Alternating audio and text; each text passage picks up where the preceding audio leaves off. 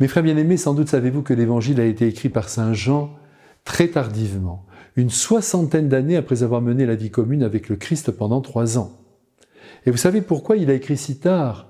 Eh bien, parce qu'il fallait que Marie prenne le temps de lui communiquer ce qu'elle portait en elle de plus précieux, à savoir ce qu'elle retenait de la vie de son fils et de ses gestes, de ses miracles, de sa mort, de sa crucifixion, de sa résurrection, mais aussi parce qu'il fallait que tous les apôtres soient morts pour qu'ils puissent affirmer haut et fort qu'il était celui que Jésus aimait d'un amour privilégié ou si vous préférez préférentiel.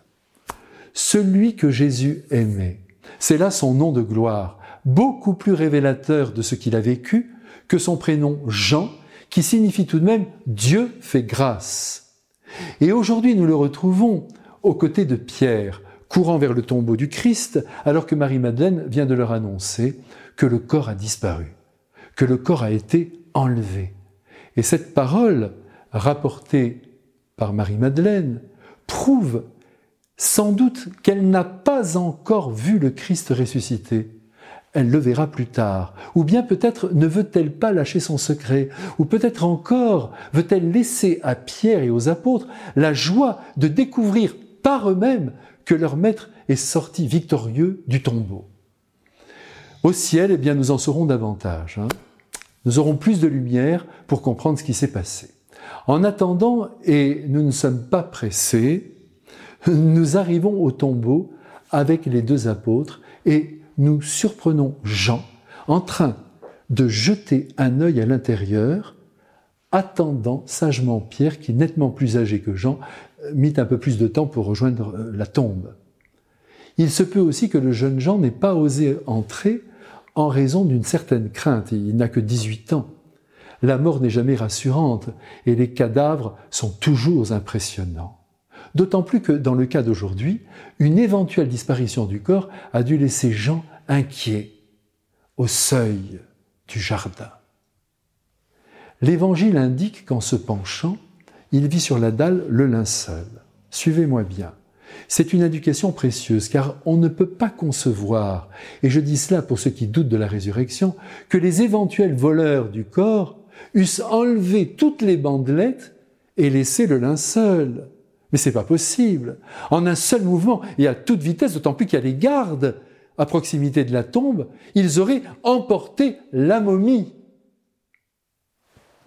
Mais restons-en là et entrons à présent dans la chambre mortuaire avec Pierre qui vient d'arriver. Il entre et il voit. Et il voit quoi? Il voit abandonné sur la dalle le linge qui enveloppait la mâchoire du Christ pour la faire tenir à sa place. C'est ce que l'on fait avec tous les morts, signe que le corps est sorti miraculeusement de sa gangue de tissu mais nous ne pouvons pas en dire davantage. Ce qui est sûr, c'est que la disposition des linges a provoqué la foi en la résurrection chez ces deux apôtres.